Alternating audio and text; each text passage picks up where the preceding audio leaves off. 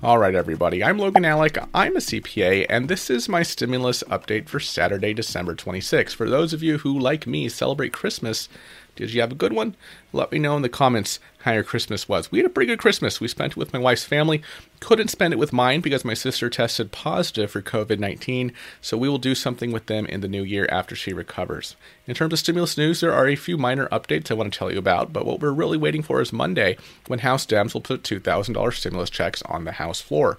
So today and tomorrow I will be posting my stimulus updates in the morning.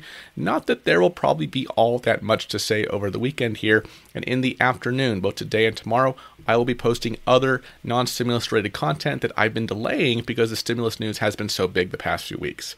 Today, for example, I will be publishing my review of the investing app Acorns.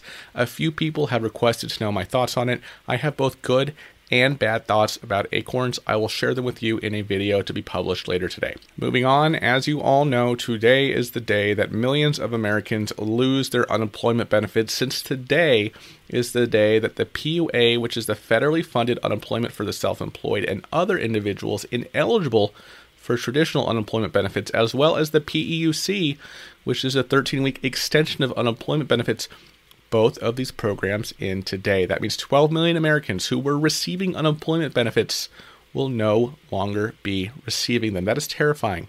As you all know, this is a result of President Donald Trump's refusal to sign the Unified Stimulus and Government Funding Omnibus Bill that was passed by both houses of Congress on Monday, because he believes that the appropriations to foreign aid were too much and that the benefits for the American people were too little. As you know, as we've talked about, he in particular criticized the $600 stimulus checks in the bill because he wants $2,000 stimulus checks for the people, $4,000 for married couples. The paper bill was flown down to Donald Trump in Florida this week. He has not signed it, and by all indications, Trump does not seem to be relenting. Republican Senator Lindsey Graham went golfing with Trump yesterday at Mar-a-Lago, Trump's Florida resort, and Graham tweeted last night, "After spending some time with President Trump today, I am convinced he is more determined than ever to increase stimulus payments to $2,000 per person and challenge Section 230 Big Tech liability protection." We've talked about Section 230 before on the channel, link at the top of the screen as well as in the description below. Now, this is not surprising. It's not surprising that Trump is not backing down.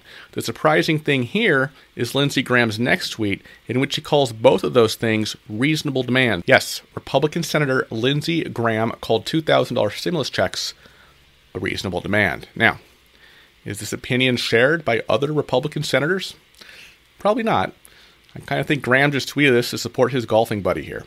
But by all indications, Lindsey Graham is correct that Trump is not backing down. Trump tweeted yesterday, made many calls and had meetings at Trump International in Palm Beach, Florida. Why would politicians not want to give people $2,000 rather than only $600? It wasn't their fault. It was China. Give our people the money. And again this morning, I simply want to get our great people $2,000 rather than the measly $600 that is now in the bill.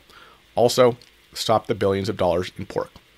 So while Lindsey Graham is buddy-buddy with Trump right now, doesn't look like Mitch McConnell is.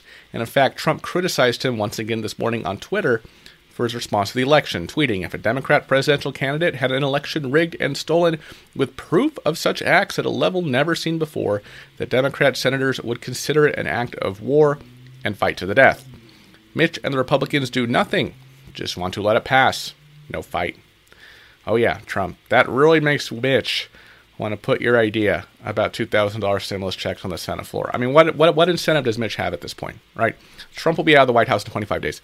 Why should Mitch McConnell give a flying flip what Donald Trump thinks? So what's next? Well, like we said earlier, on Monday, House Dems will put a stimulus bill for $2,000 stimulus checks on the House floor. If it passes, which I think there's a fair chance it'll pass, it will go to the Senate, where Mitch McConnell will do God knows what with it. I'd be shocked if he did anything with it, because the two people pushing for this are Nancy Pelosi, who is his opponent for obvious reasons, and also Donald Trump, who has routinely criticized him and other Senate Republicans, and who will be out of the White House in a little over 3 weeks. But Mitch will still be in the Senate. I don't think Mitch has much incentive to put this legislation on the Senate floor, but what do you think? Assuming a standalone $2,000 stimulus check passes the White House, do you think Mitch will do the completely unexpected and actually put it on the Senate floor for a vote? Or do you think he will, as I expect he will if it passes the House, to just let it die? Let me know in the comments, and I will see you in the next video, which will be posted later today and is my review of the Acorns Investing app. I'll see you then. Bye.